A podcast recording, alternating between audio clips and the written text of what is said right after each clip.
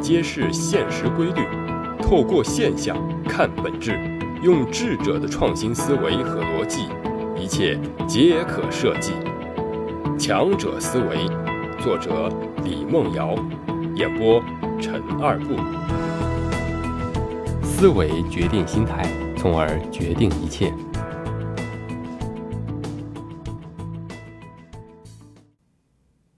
很多年前，我有一个合作伙伴。毕业那年，和另外五个同学同时进入到某知名电视台实习，最终只能留下两个。他亲眼看到同学之间为了争夺名额争斗，还打了起来，心里便开始思索这份工作的意义。最终，他以考核第一的优异成绩留了下来。过去，电视台属于事业单位编制，也算铁饭碗，受人尊重，但是局限性强。并不太适合他这样特别突出的年轻人。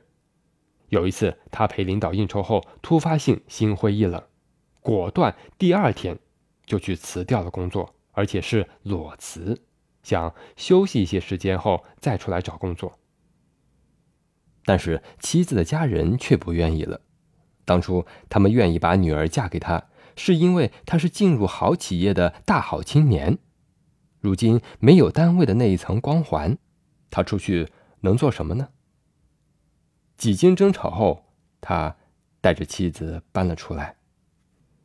找工作并没有他想的那么简单，磕磕碰碰一两年也没有遇到合适的工作，本来就不多的积蓄差不多用完了，租住在地下室里，只靠妻子做财务的一点收入补贴家用，越急越乱，越没有出路。他说：“他经常一早就站在北京的天桥上，看着每个人都很忙，只有他不知道去哪里做什么。为了不让自己瘫在家里越来越颓废，他就一遍一遍的在街上逛。这还真让他逛到了商机。他发现街上很多店铺都卖毛绒玩具和挂饰等卡通周边，但大多都是山寨版，没有授权，而且质量粗劣。”便想到开一家正版玩具的代理销售店。他和朋友交流了一下，很多人都认为他疯了。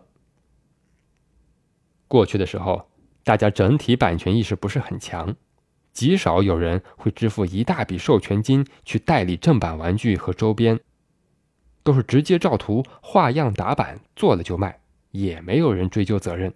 更何况正版由于代理费用高。品牌管理费用以及材质比较好，所以价格比较贵，不一定适合市场。比如同等的一个动画片的单个卡通形象，相同规格的山寨版售价只需要二十九元，而正版的可能需要一百二十九元。而大规格的山寨版售价不会超过一百元，但是正版可能达到近千元。还有一个局限性。由于品牌方的要求，正版远远不如山寨版灵活，在颜色、品种、规格上都有固定的要求，不够丰富。但是他坚持想做较早的正版销售代理，并且准备为开店积极准备着。他先是做了一份调查报告和方案，去找版权方交涉，先拿少量的货在他的网店上销售。十多年前。中国电子商务刚刚起步，是一个新鲜的事物。凭着他的真诚，打动了几个版权方，以较低的价格拿到了授权，并由他拿着相机去一一拍照后放到网上。没想到啊，一年的时间销售不错，还拿下了大区代理权，可以转授权给别人加盟。如今啊，他的店遍布全国，拿到了许多全球顶级的卡通 IP 授权。十五年一条路，执着的走到现在，步入成功。如今看起来是辉煌的，但是在当年，算是兵行了险招了，被所有人不看好的。十五年前，谁敢想象 “IP” 这个词会火遍全球？人们会将版权这个虚拟的东西看得那么重呢？并且会从科技领域火到文化领域呢？思维方式对我们的一生至关重要，可以说，决定我们一生的不是我们的所作所为，而是我们的所思所想。如果你想获得和别人不一样的成功，思维至关重要。决定选择的路，也决定着我们为人处事的方式，最终决定了这件事的结果如何。有的时候，作为决策者，思维是正确的，但是执行的人如果思维跟不上，最终导向也不一定是你想要的。我有一个朋友，他在一家知名景区开了一家会所，专门服务高端人群，以有会友。采用老客户带新客户的模式，这要求员工在服务方面必须做到位。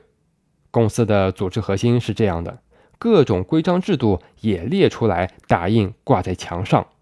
各类培训每天都在强调，但是最终做出来的时候却差强人意。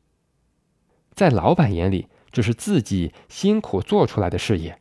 每一个顾客都是上帝，来之不易，进门都是客。